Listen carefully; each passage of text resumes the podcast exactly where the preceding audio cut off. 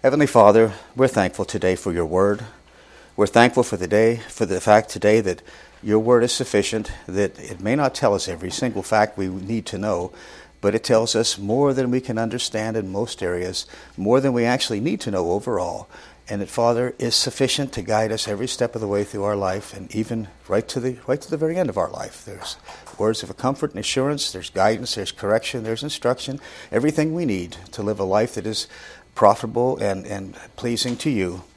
And Father, that's our desire today is that we do that and that we recognize today especially as we think of how Christ is so uh, ill thought of in many places, and how to some he's little more than a cuss, cuss word, and in many churches he's little more than a good buddy. But Father, he's more than that. And today, Father, among other things, we trust that that will become more than evident, more than more than trans, more transparent than it's ever been.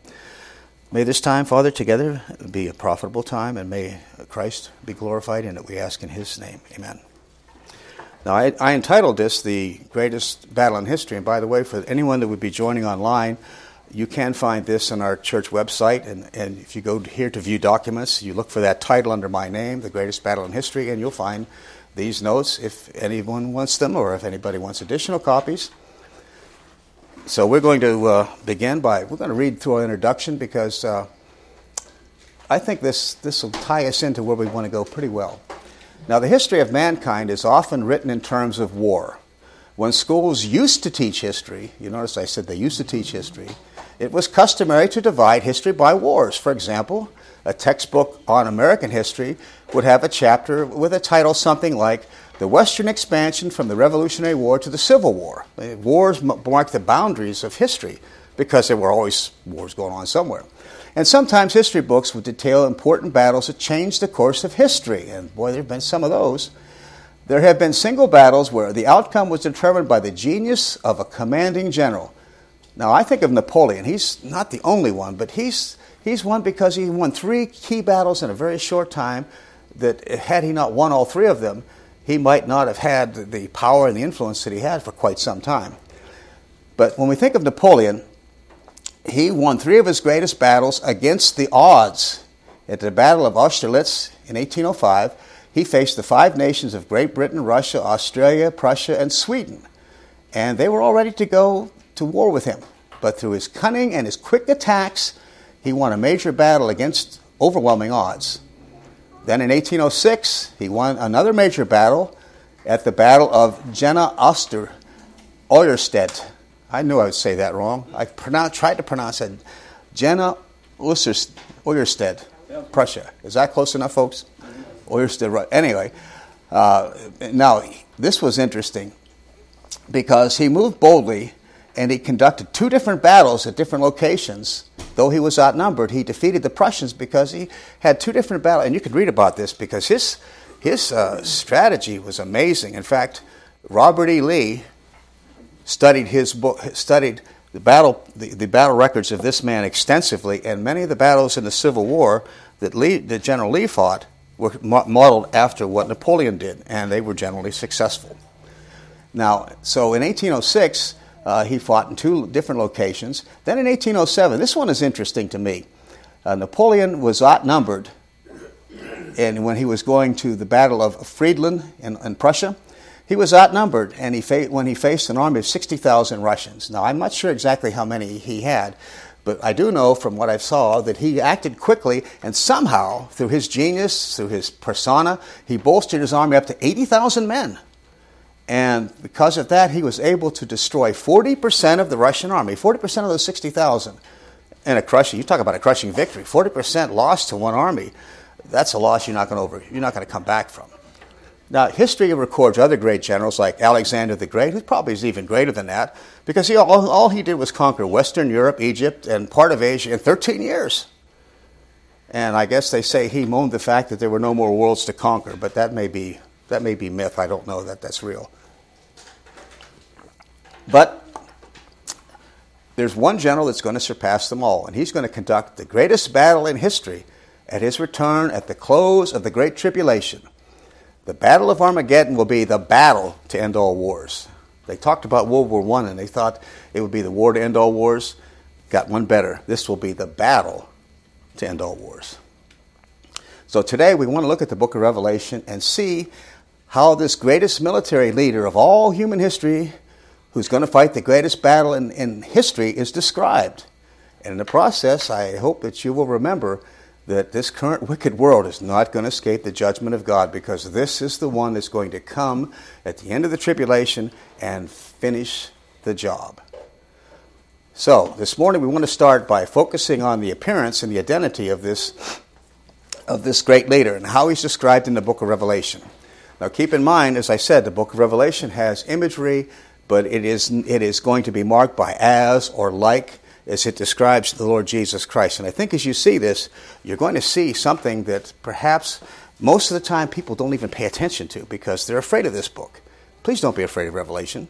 Just take it literally, look at the figures of speech, do some serious looking back and forth to see how different phrases and expressions are used and you'd be surprised that it's not quite as hard as you might think. I'm not saying it's easy, but it's not as hard as some people make it. So, how is this one described? Let's go down to verse 8. We read the first seven verses. We really could have read down and maybe should have read all the way down to 17 or 18. But as he describes, as he describes himself, this is Jesus speaking. I am Alpha and Omega, the beginning and the end, saith the Lord who it says which it should be really who is who and who was and who is to come the almighty Whew, quite a description he's clearly identified this is not uh, this is not just a great leader this is something way above a great leader now i realize if you have some, some of the translations you have most of your modern translations omit the beginning and the end. They read on the Alpha and Omega, and they skip that phrase, they leave it out because there's some textual variance in the reading. And the book of Revelation has a lot of variations in it. Uh, some of your modern ones leave it out. The New King James doesn't leave it out. The King James doesn't leave it out. Some don't. Uh, I'm going to treat it as though it's there because I think it should be there. And if it's not there in words, it's certainly there in Alpha and Omega. Now, why is it? Why do I say that? Well, when he says um, Alpha and Omega, if you, if you know the Greek alphabet at all, and some of you folks probably know that, alpha is the first letter, omega is the last letter. And so, it's the same, when it says the beginning and the end, well, it's inherent in saying I'm alpha and omega. So even if you have a, a version that doesn't have that statement in there, it's still there by what, it, by what you have. I'm the alpha and omega, the beginning. That's the first and the last, the beginning and the end. Now, what does it tell us about our leader, this, this great general? Well, you'll notice first, if you're following on our notes, I am is a present tense. And we use it that way too. When I say I am, oftentimes what we mean is I am continually am this way. I'm going to keep on, I am this way. I'm going to keep on being this way. I've, even in a sense, it almost says I've always been this way, but it actually just means I am this way. I'm going to continue to be this way. It's, it's not going to end. I am going to do this. This is what I am. Says, I am. Now that's that's a present tense. And he and he says, I am, and I put in there the beginning. He's the beginning. Now, why is that would that be important to put in here? Well, go back to John chapter 1. Hold, keep your finger in Revelation, but go back to John chapter 1. The, John's writing is between the Gospel of John, 1 John, and Revelation. You're going to find out an awful lot about the future. You're going to find out an awful lot about the deity of Christ because the Gospel of John is the gospel of the deity of Christ written for believers to understand just how great this one is. And if we are, if we are awed at the greatness of our Savior, then I think we're beginning to understand Him. But in John chapter 1 and verse 3, it says, All things were made by Him, and without Him was not anything made that was made. Now that kind of that kind of puts shoots a hole in the Big Bang, doesn't it? Now, I don't know if some of you folks, does anybody here beside me love astronomy and love looking at the universe and, and watching? The, there's a whole lot of things on YouTube that they put on people talking about the universe. And I get the biggest kick out of how they're saying, well, this could have happened, and if this happened, well, then that would have happened, and we think this might happen. In the future, it's going to end this way, and the pre- they say this might, that might, this might, and then you've got this thing called dark energy and dark matter. Now, this was a doozy uh, I read somewhere where somebody said, well, they can't find the dark energy and the dark matter. They can't find it, they can't prove it, but they want you to believe it. Now, wait a minute. does science work that way? Is science take something on faith? I thought science was facts. I thought if, you know, well, see, now I can prove there's gravity. See, there it is. Now we can talk about why it works, but the fact that it works is not open to, is not open to discussion. It works. It's a fact. It's, we have something. But so, you know, it's not the Big Bang, and all things were made by Him, and without Him, nothing. Everything was made. It was made. There's no such thing as an evolution either. Do you see any place for evolution in this? It kind of shoots a hole in all this stuff. If we take this book as being God's word and take it seriously and literally, well, if you take it seriously, you do have to take it literally, really. Uh, then we're not, we're not going to be fooled by any of this stuff. I mean, it's just plain and simple. He's the beginning and the end. But he's the ending. And what is important about that is he's going to be the one that, that pulls the plug on everything. When the show is over, he's going to unplug the unit, it's going to turn off. Well, not exactly turn off, it'll go out different than that. Now, what's interesting, and I put it in the bottom of the, of the page here because this is, this, what, what is here colors how the movers and thinkers of our society are running things. That they're, they're, they're running it on the ideas of science about the Big Bang and about how it's going to end. And so uh, it affects their thinking. And so many of them, and this one is this one I really like. This is the, this is the yo-yo effect. If, if you want to think of the universe as a big yo-yo, that's how these guys are thinking of it because they believe that the universe will continue to expand. The force of that Big Bang will blow it out and it's continuing. And when it runs out, the gravity that still exists will pull it all back together like a boom, it'll come back together, it'll pop again, and be going like this. Doesn't that sound like fun? How do people come up with those ideas? Well, I mean, that's, that's uh, they can make their, mathematically, you can prove that that's a possibility. But just because I can prove something mathematically, does that mean it exists? I'm not sure I want to go there. I'm not sure I want to go there. The other scientists hold the position that the universe is just going to keep on expanding, and as the stars burn out, it'll just be a deep freeze. And there was a there is a YouTube video that I've watched several times, mostly for comic relief, because it goes into how long how the universe is going to end. It goes through graphically. All these things are going to happen. You sit there and say, "Oh my goodness." Speculation upon speculation upon speculation, and they don't even call it speculation. They talk about it as though it's fact. And they think we're crazy for taking this book seriously? We take this book literally. Is what we believe half as weird as what they're believing? Well, if you ever watch any of those videos on there, be sure to laugh. Be sure, be, be, be sure to take them as comedy because they are comedy. But let me, let me remind you of something. In Hebrews 1 and verse 3, there's something said about our word. You can turn there with me if you would and keep your finger back in Revelation because we're going to basically be more to Revelation, but there are some other things that are worth noting here that fit into it. You know, he's the one that's going to finish everything because right now it says, Hebrews chapter 1, verse 3, speaking of the Son, who being the brightness of his glory and the express image of his person, now he's talking, this is talking about the Son of God. This is talking about the Lord Jesus Christ. He is the brightness of the Father's glory. He is the express image of his person. He is exactly what the Father is like. And he claimed to be that during his earthly ministry. And that's recorded in the Gospel of John as well. And upholding all things by the word of his power. When he, when he had by himself purged our sins, sat down on the right hand of the majesty on high. Upholding all things by the word of his power.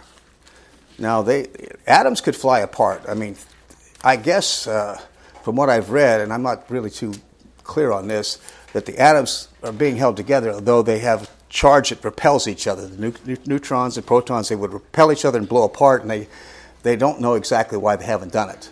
Well, I know. Now you do too. Hebrews 1 3. He's upholding all things by the word of his power. He's holding them together. Now, when you look over at 2 Peter, you'll see that he's also going to be the one that's going to pull the plug on this whole thing. And that's in the top of page two of our notes, if you're following those. It's the Lord Himself. He's going to release the elements of the universe. Now, this is something that is kind of fun, and I and I uh, since I spend a lot of time with Benjamin, I, I, think I think this is oh boy, this is going to be neat. You know, I, I like the banging and crashing, and I like the noise and throwing things around. And so, in 2 Peter chapter three, verses ten and eleven, uh, here's how the universe is going to end. Is it going to go out in a whimper? Is it going to go out in a, a freeze? Is it going to come back and play yo-yo, go boing, boing, boing? Uh, that, that's, that cracks me up, that idea. It says in 2 Peter 3, verse 10, But the day of the Lord will come as a thief in the night, in which the heavens shall pass away with a great noise, and the elements shall melt with fervent heat. The earth also shall be burned up, and all the works therein shall be burned up. Then he says, Seeing that these things shall be dissolved, what manner of persons ought you to be in holy conversation and godliness? The day of the Lord will come, and, it's going to the day of the Lord. So who's going to be involved? Well, it's going to be the day of the Lord. He's going to be involved in this. And it says the heavens are going to pass away. Now, notice, they're going to pass away. It's passive voice. It's not the elements are going to do this. It's not that matter has, somehow I think these scientists must think matter has a personality. They, they, they, it's almost as like personify matter. What's doing this is going to do that. No, it's not going to do anything. It's only going to do what, it's, what God has programmed it to do. It'd be like trying to personify a computer software program. It's only going to do what it's written to do. And it, it's not going to do what it's not able to do. It's not going to do what it doesn't know how to do. It's got to be programmed. So it's the universe is going to pass away. It's someone else is going to cause it to happen. And what I like here is this is interesting. It's, it says it's going to pass away with a great noise. Now you'll notice I put in your notes literally, and this, this, is, this is a good translation of literally quickly and with a lot of noise. And I think it was ESV, English Standard Version says with a roar. So I, that's what I kind of like. I mean, it's like he's like he'll roar as it goes out of existence. But that's how it's going to end. Now that's not how science sees it. Some would, some scientists would say, well, okay, we'll go along with that because it's. But they would treat it as a theory. It's not theory, folks. This is how it's going to go. This is how it's going to go. Now, going back to the book of Revelation.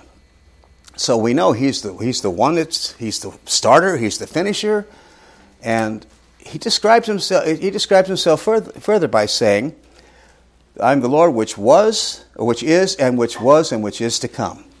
I always have that problem with that. I always want to say who is and was. No, it's who, or, or who was and is, but it's is and was. But in any event, when you look at that, that's another way of saying I'm, in, I'm the eternal one because he, I, he says, I am right now, and I, in the past, I was continually, and in the future, I will be. In other words, He's always been there, He's always going to be there. It's the same as just saying in so many words, I am the eternal one, but it's an emphatic way of saying it.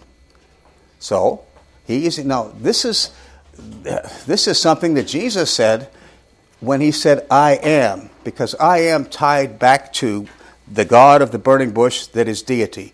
And if you look at John 8:58, this is the classic example if you want to see, uh, for those, you know, if you've ever run across anybody that says, well, Jesus never claimed to be deity, well, they, they obviously don't believe that John wrote the gospel and with, this is the this is the God breathed word of God, because if they did accept that, you'd have a hard time proving that he didn't. And here's your best example to show people: Did he say he was deity?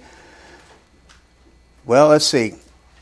We'll go back to uh, John eight fifty six to start. Your father Abraham, this is Jesus speaking to, his, to, to the Jews, the religious leadership of Israel, and they're giving him a hard time, obviously. He says, Your father Abraham rejoiced to see my day. He saw it and was glad. Then the Jews said to him, You're not yet 50 years old, and have you seen Abraham? Jesus said unto them, Amen, amen, or verily, verily, amen, amen. He says, I believe, I believe twice, which is pretty emphatic. I am, I am. Or verily, verily, I say unto you, before Abraham was, I am. Present tense, I continually am. That's what this means over here. And you see how they took it. Verse 59, they took stones to cast at him. And then, of course, Jesus did uh, performed another miracle. He just walked right through them and left. Has to be a miracle. Can you just imagine him saying, No, wait a minute, guys, you got it all wrong. Excuse me, i have got a cake in the oven. I'm going. it doesn't work that way. They were going to kill him. So for him to go right through there, it took more than a cake in the oven to do it. It was a miracle.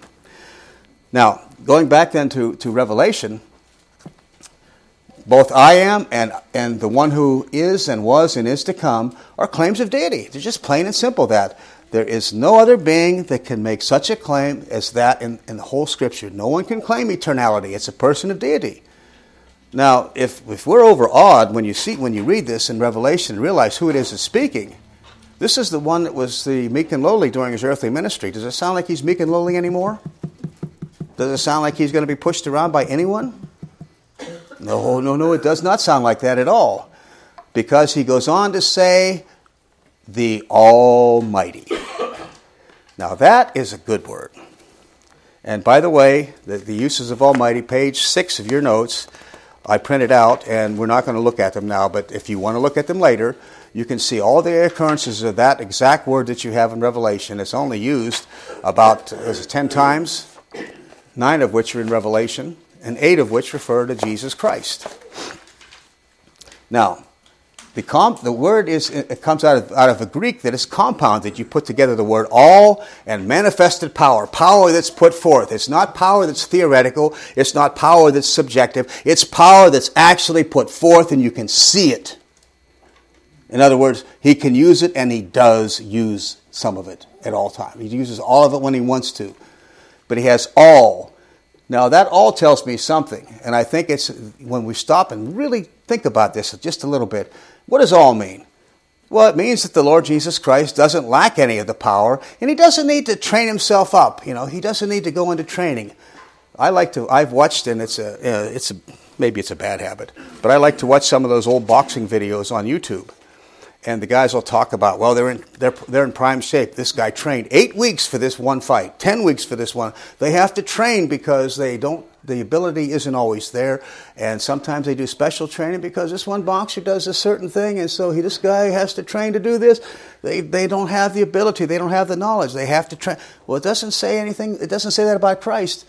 If he has all, he doesn't have to train up, he doesn't have to go uh, into practice. It's always there. He's always got this ability. And manifest power, this is the type of power that is, he is able to show as much power as is needed. Now you'll notice I put, if you're looking at the notes, that doesn't mean he has to use all of his power all the time, but only that he can do it and has used that particular part of the power at some point. Whether he's using it now or not is not important. He's got it and he has used it. It's there. You can see it. He's got it all.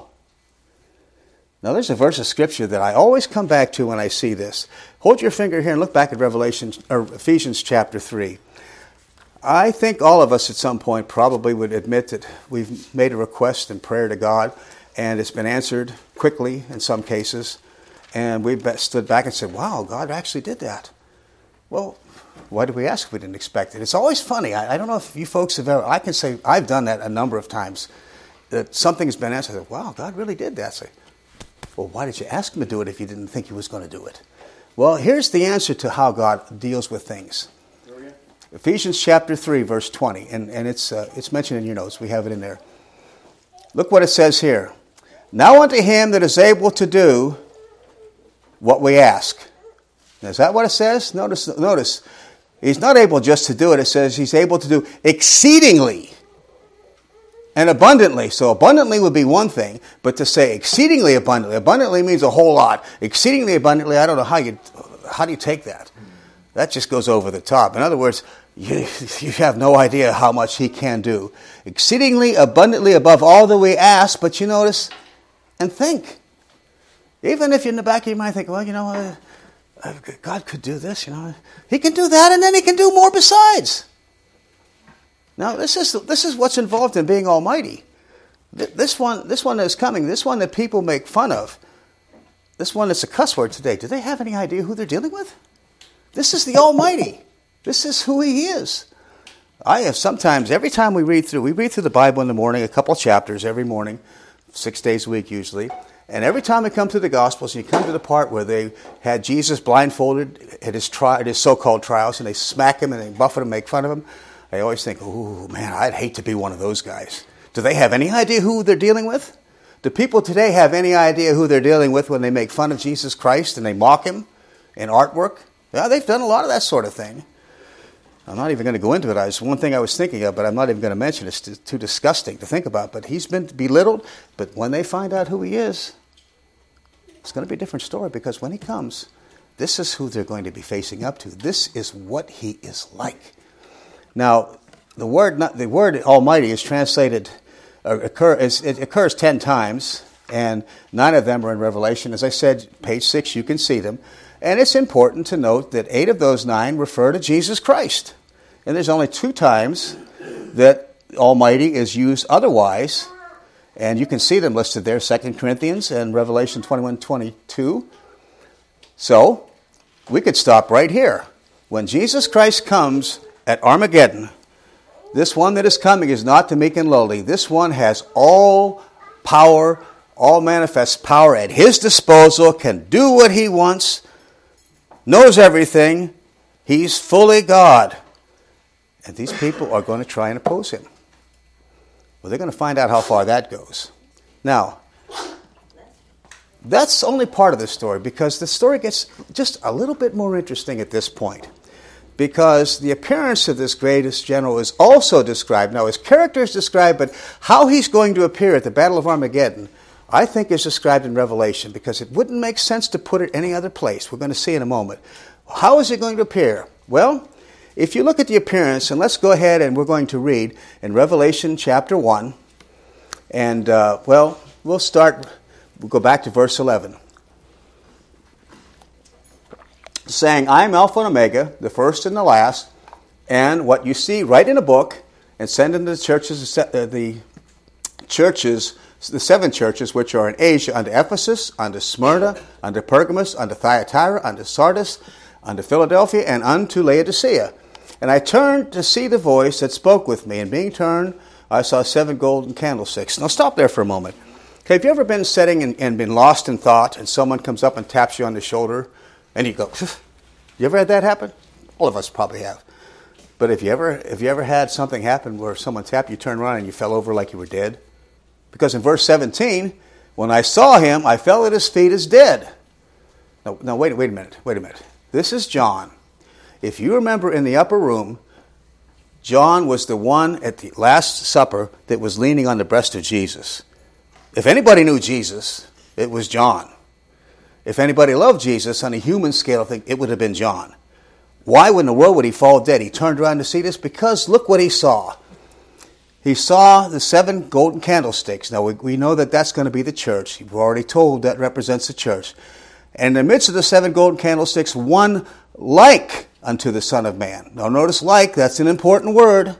It means one it, uh, similar to, looking or resembling the Son of Man, clothed with a garment down to his foot, and girt about the paps around the chest with a golden girdle, and his head and his hairs were white like white like wool, as white as snow, and his eyes were like or as a flame of fire. And his feet, there you notice his feet like unto fine brass, as if as if they burned in a furnace, and his voice was as or like or similar to the sound of many waters. Oh my goodness. Now, if John saw this, verse 17 shows me two important simple facts. If Jesus had appeared to John like this already, he probably wouldn't have keeled over like he did because he fell over like one that was dead. Now, he says he fell at his feet as dead. Didn't say he was dead, but it was a pretty serious thing. Now, for him to respond that way, it means pretty obviously he'd never seen Jesus like that, or he wouldn't have passed out, would he? And that also tells me that that appearance must have been terrifying. It must have been terrifying. Now, why is that important? You'll notice the bold font right there. I like words. You can do a lot of fun things with it. Now, the important part. This is not how we're going to see Jesus at the rapture. This is how they're going to see him at the Battle of Armageddon. This is how they're going to do it. Now, one more example. If you look over John, keep your finger in Revelation, go back to John 20 for a moment. Uh, I sh- logically should have put that up in another point, so I have to change my outline at some point, but we'll, we'll, we'll cut myself some slack today. I know Courtney will probably get after me afterwards. At least I hope he does. no, we have Courtney and I have a lot of fun with that sort of thing. But in, Rev, in Romans, uh, John chapter twenty, uh, Jesus didn't appear this way to his disciples because if he would have, then you might have expected. And we're on the bottom of page two in my notes if you're if you're following along. You look at John chapter twenty, and verse nineteen. It says, "Then at the, the same day at evening, being the first day of the week." the, when the doors were shut and the, and the disciples were assembled for fear of the Jews, came Jesus and stood in the midst of them and said them, Peace be unto you. And when he so said, that he showed him into his hands and his feet and his side. And then, and then the disciples were glad when they saw it was the Lord. Now, do you see them acting in fear and falling over? They recognize him. Well, do, you, do you, you see anything at all? What surprises me is that it doesn't appear that they were even stunned at the fact he suddenly appeared. If you look at that, look at that, look carefully in there. Do you see any evidence that they were stunned at his sudden appearance? I mean, he was just there all of a sudden. Shows you what the resurrection body is going to be able to do. So evidently, they were not at all concerned about it. Even the, the sudden appearance didn't shake them up, and they certainly recognized him. Now, I don't know that you'd recognize if you if you had if you even if you knew Jesus, would you have recognized the, the picture of Jesus you see in Revelation if he came and stood there? Would they have recognized him? I don't know if they would have, but I sure think they would have done what John did. They would have probably all fallen over. So I believe this is the appearance you're going to see. Now, if you, uh, we're going to go back to Matthew chapter 24 while we're here, because Jesus' appearance is going to be commensurate with the reason he's coming. Why is Jesus coming at the second advent? Well, he's not coming to go, go to coffee, and he's not going to say, "Have your people call my people, and we'll do lunch." That always, that always, that line always gets to me. That's a silly line. Have your people call my people, and we'll do lunch. Well, he's not going to be here for that reason. If you look at Matthew chapter 24, if you want to know what's going on, it's here. And, and by the way, if I can just make a com- commercial note here, back in, oh, let's see, where's the verse I'm looking for? It says, This, this, this generation shall not pass away. Oh, why am I not seeing it now that I need to see it? Uh, well, you'll have to you have to pardon me. I was, I was, thinking of something. There's a verse in here that's been mistranslated, and they said this generation. Okay, verse 34. You need. I want to, I want you to see this. It's not in the notes, so Courtney, I can't charge you extra for this. But if you want to make it, this is one of the reasons I'm I'm, I'm convinced that what's happening in in the Middle East today isn't going to go anywhere. Why do I say that? Verse 34 Jesus said, Verily I say unto you, this generation shall not pass till all these things be fulfilled. That word for generation is not translated the way it should be. It's this race, stock, or kind of people. This race shall not pass away. What does that mean? The Jews are not going to be exterminated. They are, till all things are fulfilled, that, that race of people will not pass away. I don't care how much they try. Hitler exterminated an awful lot of Jews, and guess what? There's still a lot of Jews around today. And they've been killing them in the Middle East, right and left. And guess what? There's a lot of Jews in New York City. There's a lot of Jews in Los Angeles that are still here. There's plenty of Jews around. They're not going to pass away. So anybody that thinks that they can get rid of them, just remember that verse 34 of Matthew 24, if it was translated right, that word is it's it it shouldn't be translated that way here. It's it's one of them. When Paul spoke, spoke about himself, he said that he was of the race or the stock of Israel. It's the same word. He didn't mean he was born. He wasn't a generation of Israel. What is that? Would make no sense. He was of the race of Israel. That's what it's talking about here. This race of people will not pass away. This is guaranteed. Anybody that wants to say that they will just doesn't know Scripture. So, but that's that's not why we're here. But I just wanted you to see that. Now, in Matthew 24 and uh, verses 29 and 30.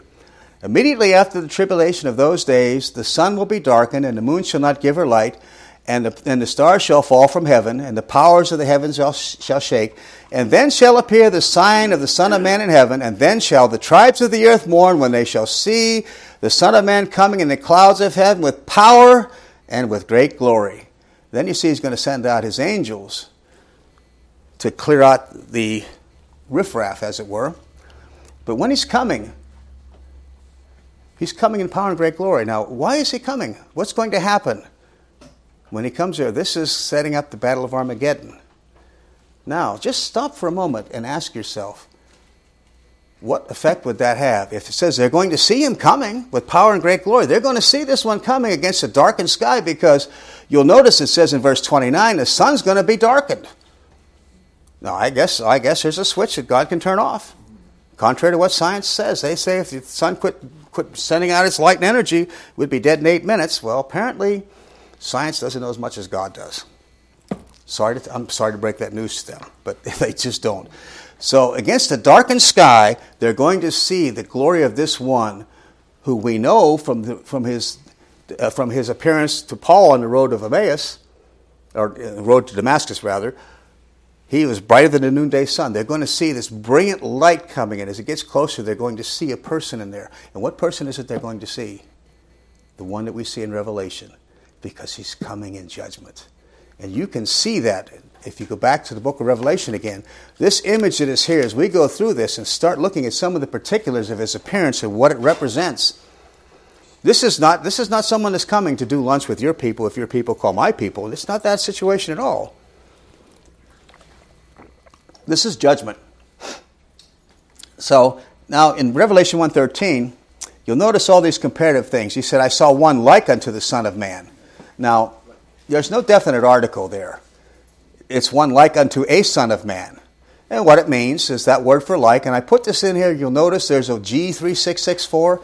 If anyone, if any of you folks use eSword, it's free Bible software. You can plug this in, and if you're familiar with it, there's a there's a, a feature you can use, and you can see every place this word is used without knowing a single word of Greek. You can see every place this word is used and how it's used, and you can do a lot of study that way. And you don't have to learn language to do it. Now that's a, that's a pretty nice tool to have, especially when the price is free. That's my favorite price. I buy stuff that's free anytime I can see it. Well, I used to say I'd even take the common cold if it's free, but I'm not so sure I'd say that anymore. So you have one, he's, he's similar to the Son of Man. Now, he represents, now what does that mean? Well, you look and you see on our notes we have that the Son of Man occurs 197 times in 193 verses in the King James translation.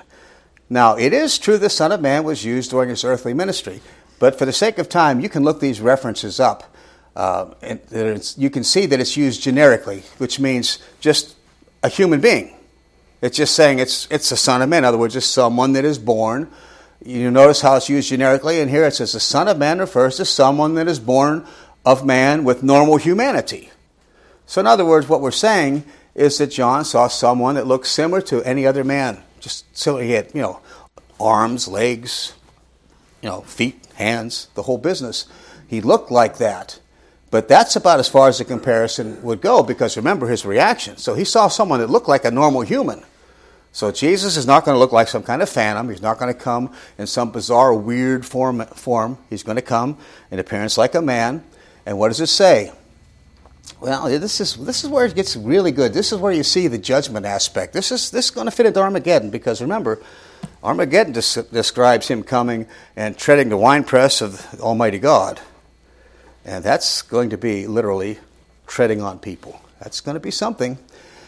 Now, it says his head and his hairs were white as wool in Revelation 1.14, and uh, his head, his head and hairs were like wool, white like wool, and as white as snow.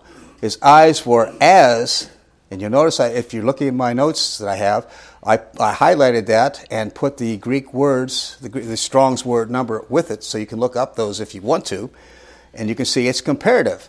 So it, so you'll notice I put in there that one of those two words is an express is an is used in expressing a comparison, as it were, something like or as. It's, it's not identifying, it's describing something about another thing.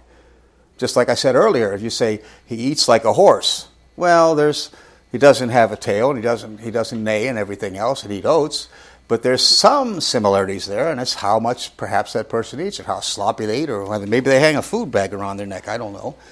Who knows what they'll come up with in the latest fashion.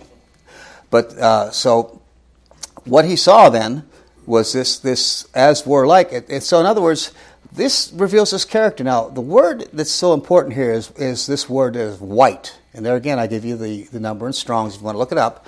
And it, it's literally it's that which is, is characterized by bright light, so bright that it appears white, brilliant, shining, and radiant. Now, boy, bottom of page three, that is not how Jesus normally appeared before his disciples or any of the others, except for The Mount of Transfiguration would have been the only other place that has it. Now, what does these what does these symbols tell us about Christ? Well, you know, a word is symbolic only when Scripture makes it symbolic. Now, for example, and this is on the top of page four if you're following my notes. For example, consider this word white, how it's used. Now, I have two verses printed out here, so you don't have to turn to them, but you can see them. It says, Neither shall you swear by thy head, because you cannot make one hair white or black. Compare that with Matthew 28 3. His countenance was like lightning, and his raiment white like or as snow. Now, when you look at that, it's pretty obvious that white hair or black hair aren't symbolic, they're just descriptive. The hair is white or black. That's just the color of the hair. But it's pretty obvious that white in white raiment is symbolic. This is glowing raiment that this you can see why you'd come into a grave, you stick your head in the grave, and you see this person with this brilliant, glowing white garment you weren't expecting to see. Would that surprise you? Yeah, it would kind of catch you off guard a little bit.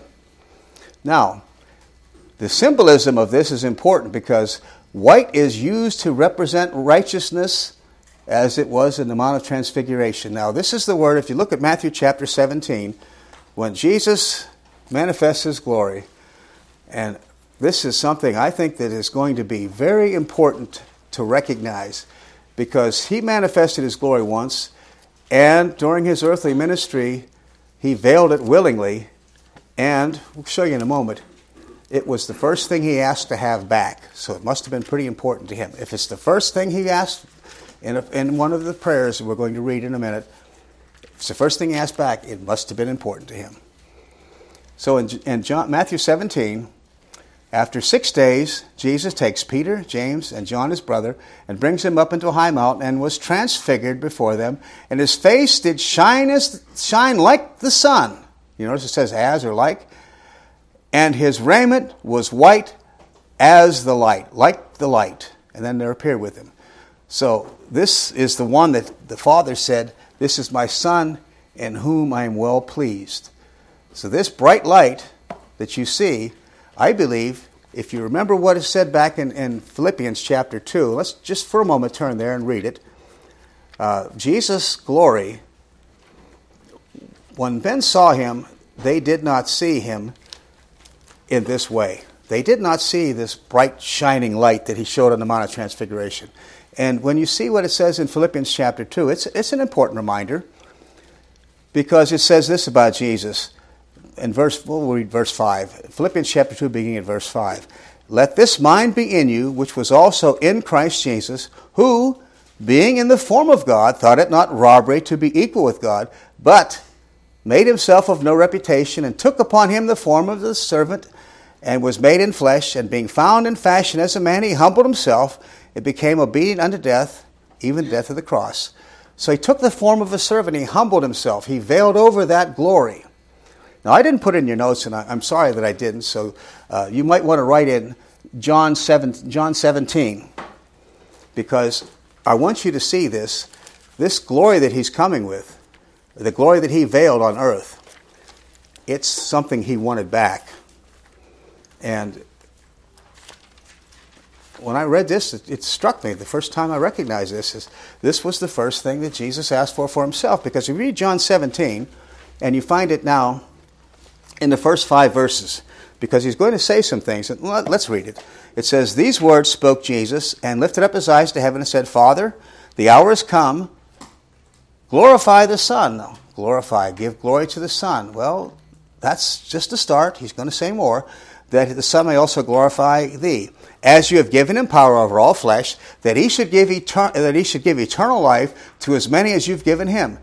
And this life eternal is that they might know thee, the only true God, and Jesus Christ, whom thou, whom thou hast sent. Now, I read that the way I think it should be. This eternal life is in order that they may know thee. I have finished, I have glorified thee on earth. I have finished the work you gave me to do.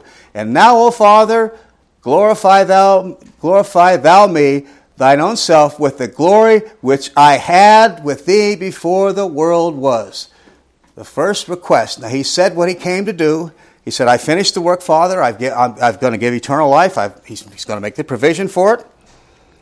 But what's the first thing he asked for specifically as a request? Give me back the glory that I had. You see, now when he veiled that glory, do you realize that, that the, the, his suffering didn't begin at the cross? There was something that he missed throughout his life. He didn't have his glory. He willingly subjected that as a, like a servant, it says over in Philippians, like he was a slave. He didn't have to do that. So when you think about the suffering of Christ, I don't know that this was such a phys- terrible physical suffering all the time, but it, if he wanted it back, it must have been something that bothered him. He wanted that glory back, but he veiled it. This is how great this one is. So when he comes with that glory, it's going to be unveiled. Now, Scripture, white hair is also used symbolically in Scripture as of someone that is righteous, but it's also very old and wise. Now, we won't go there, but you can look at Daniel chapter 7, verse 9, because it's, it talks about the Ancient of Days that is with got white hair, and he's very wise, very old, and of course, it's, it's a reference to deity, it's a reference to God. Most likely the Father as he sits on the throne. But now his eyes like a flame of fire, you'll notice in here. This is really something. I mean, this image of this person, his, his head and his hair, white like wool, and they're shining, this brilliant white glowing color. And then these eyes like a flame of fire. How now you stop and think about that. Coming against a blackened sky, and this one is coming, and you see this one coming like that. What is what are you going to be thinking if you're on Earth and you're fighting the battle of Armageddon? You look up and see this one coming. What are you going to think? Oh, hi! This looks like a friendly guy, doesn't it? I don't, I don't think you're going to say, let's do, let's do lunch. I don't think you're going to be saying that. The flaming eyes of fire, what is that? Well, you know, there's, there's really uh, there's two opinions on this, and you'll notice I listed them in here, and they're, they're kind of closely related. One pictures that this is, an unknown, this is the all knowing God from which nothing can be hidden. And we're not going to look at all the references, but that the fact that he's got those burning eyes, it's like they penetrate, they burn through everything. Kind of makes you, kind of makes you realize, you know, that uh, when we do things and we think maybe uh, we're doing something, nobody really knows why we're doing it, but it looks good on the surface, so we'll get by. I kind of think somebody can see right through that. You know, if he's got those kind of eyes at the, at the second, ad, his second advent, I think he kind of has that ability now to see right through everything. Yeah, he knows exactly what's going on. Now, I think it also could be that it, it, looks at the fact he's going to be a judge. And you can see there's some reference there, particularly Revelation 19. Now, uh, for the sake of time, we're not going to go there. But in Revelation 19, you'll see at the, at the at the Battle of Armageddon that is described there, there's going to be some real bloodletting. And there's going to be some heavy judgment. And it's going to be fiery. And it's this fire, blazing eye. In other words, this is one that's come to clean house. And so, I, since I put in here, if you'll notice in my notes, I said both ideas are closely related, and I, I combine them, which I think it means what this image is. It portrays an image of an all knowing God from whom nothing can be hidden and who's coming to judge because he knows what's going on. He's going to clean house, the Battle of Armageddon. Now, we're not going into the Battle of Armageddon, but you can read, it's described in the book of Revelation several times. Once, where it's talked about how everything is destroyed, and it's talked about Babylon, and another time in Revelation 19 when you can see the actual, some of the actual fighting indicated there. It's going to be a gruesome thing, but this is the one that's coming. They're going to look up and see this one with these these glaring red eyes. I mean, the white glowing would be one thing, but I think what would be terrifying is seeing those glowing red eyes that the, because he's going to come, and for the first time, he's going to start showing his wrath. He doesn't do that now. God doesn't show his wrath. It's a good thing he doesn't.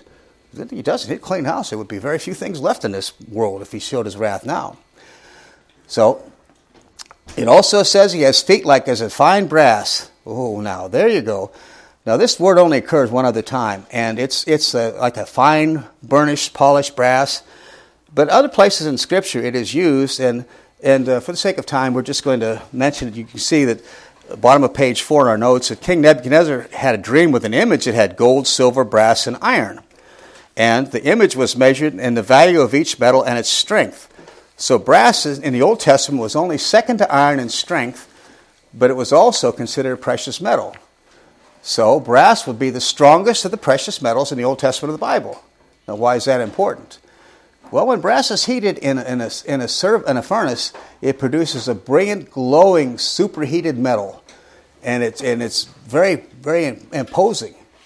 Now, the feet unto fine gra- like unto fine brass. In Revelation 19, 11 through 21, and I guess we better turn there. Uh, Revelation chapter 19. These feet that are like fine brass, the eyes that are burning in judgment. I said this is an Armageddon. Well, here we go. Revelation 19, beginning at verse 11. This is this one that they see coming with those feet of fine brass. Now we're going to really see what happens. Revelation 19, verse 11. And I saw heaven open, and behold, a white horse, and him that sat upon, upon him was called faithful and true, and in righteousness doth he judge and make war. You see, righteousness, not wrath. Righteousness. He's going to show his wrath ultimately in the book of Revelation, but not at this particular point. His eyes were as a flame of fire, and on his head were many crowns, and he had a name written which no man knew but he himself. He was clothed with a vesture dipped in blood, and his name is called the Word of God. Please remember now, the Word of God, Christ, if you go back to John 1, verse 1, the Son was only a name that, that came to him, and he was called the Son of God because of the decree. If you go back to eternity past, the second person of the Godhead, Jesus Christ, the Word, the Son of God, he was known as the Word. You look at John 1 1, it says that. In the beginning was the Word. He was known as the Word. That's his name. That's his eternal name. So it's so it's making there's no question. His name is called the Word of God. There's no doubt who this one is. And by the choice choice of that word, it's emphasizing that this is the God of eternity past. Put aside everything that's happened on earth, put aside all of the things that happened to him. He's coming like he really is and like he really always was. It makes a lot more, it makes a much stronger impact, a greater emphasis. This one is coming, that's what he was always like, that's how they're going to see him. And they're going to see that glowing. And it says the armies had followed him.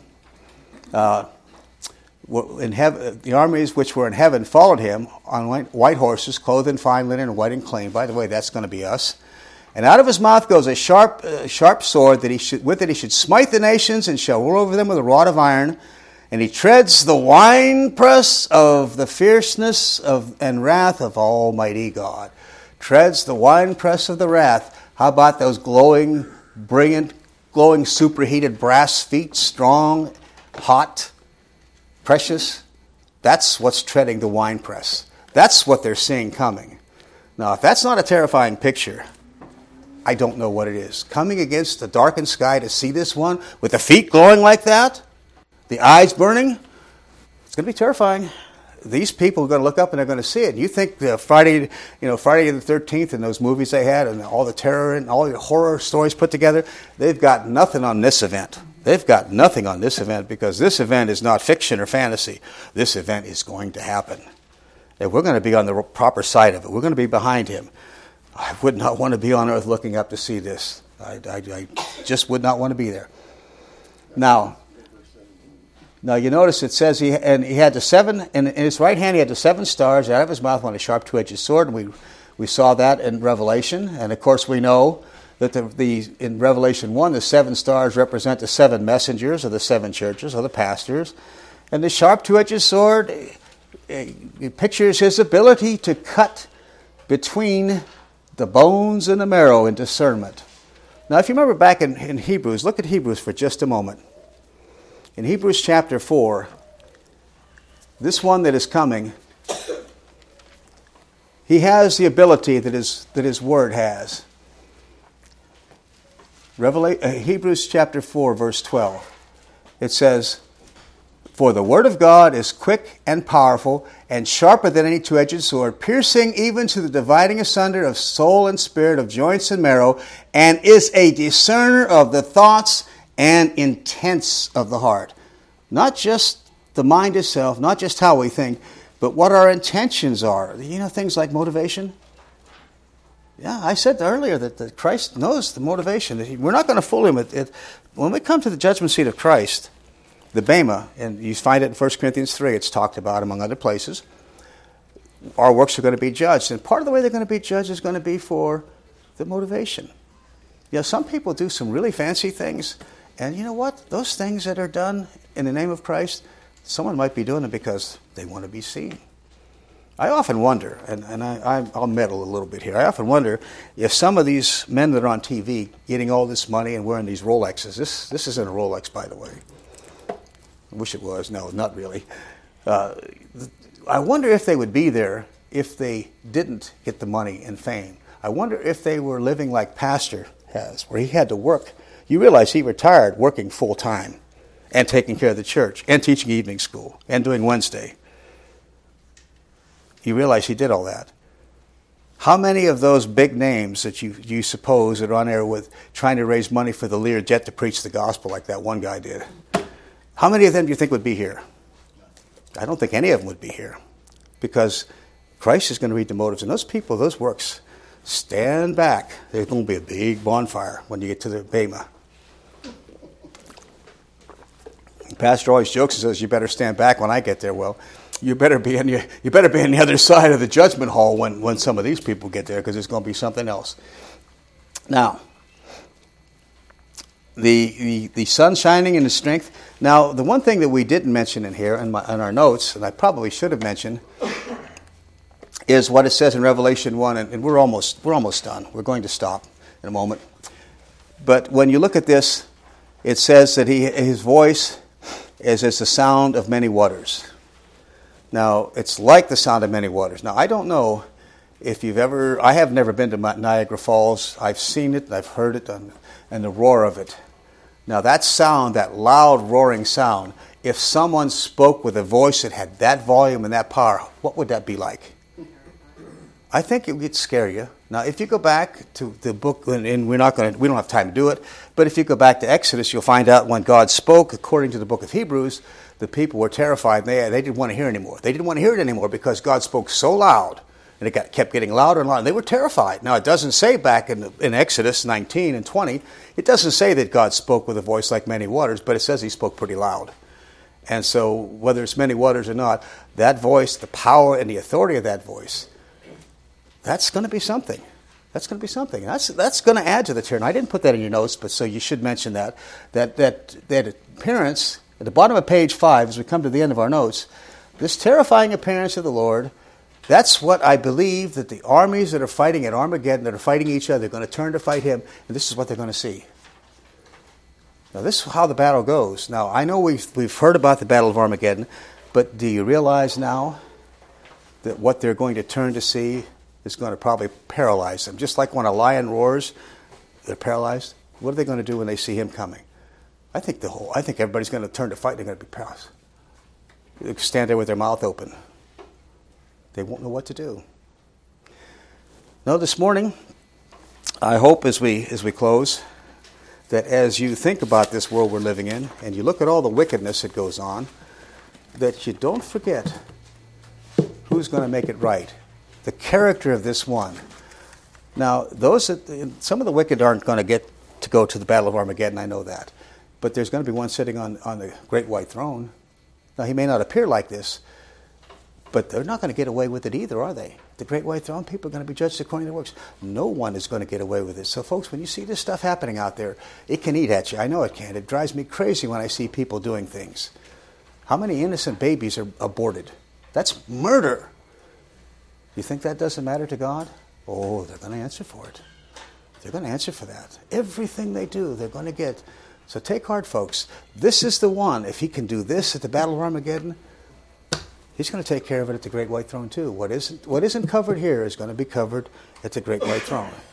And I hope, Father, I hope uh, further that I hope that, that none of us ever underestimate what Christ is like, because the Lord we serve He's going to come in this fashion. In other words, he's got that kind of power and authority. He's got that kind of glory.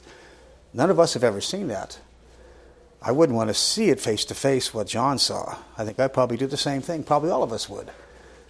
But this is the one we serve. And if we stand in awe and reverence of him, we really should. That's why when people see, please don't ever be guilty of speaking flippantly about the Lord Jesus Christ. This is who he is, this is what he's like. And he is going to conduct the greatest battle in history. And boy, it's going to be over. And he's going to be victorious. Let's pray. Heavenly Father, we're thankful now that we know something that we should know and that we need to know that our Lord, when he comes back, is going to make things right. He's going to take care of the world system. He's going to take care of his enemies. They're going to pay, Father, for what they've done. They're not going to escape. And he will take care of everything. And ultimately, at the great white throne, Father, everything will be settled for those that aren't at the Battle of Armageddon. And we're thankful for that, Father. We're thankful that this one that is coming may be terrifying to the world, but he isn't to us. He's our Savior. And we're so thankful, Father, that he did this work for us and that he didn't have to do it, but he laid aside his glory, though he wanted it, and he humbly was a servant, and he went to the cross. He didn't have to do any of that. And we're so thankful that this one that will be so terrifying isn't terrifying to us today. And he never will be. He's our Savior. Thank you, Father. Thank you that you've delivered us from this terrible future and the terrible fate that's going to affect so many people. Dismiss us now with your blessing, we ask in our Savior's name. Amen.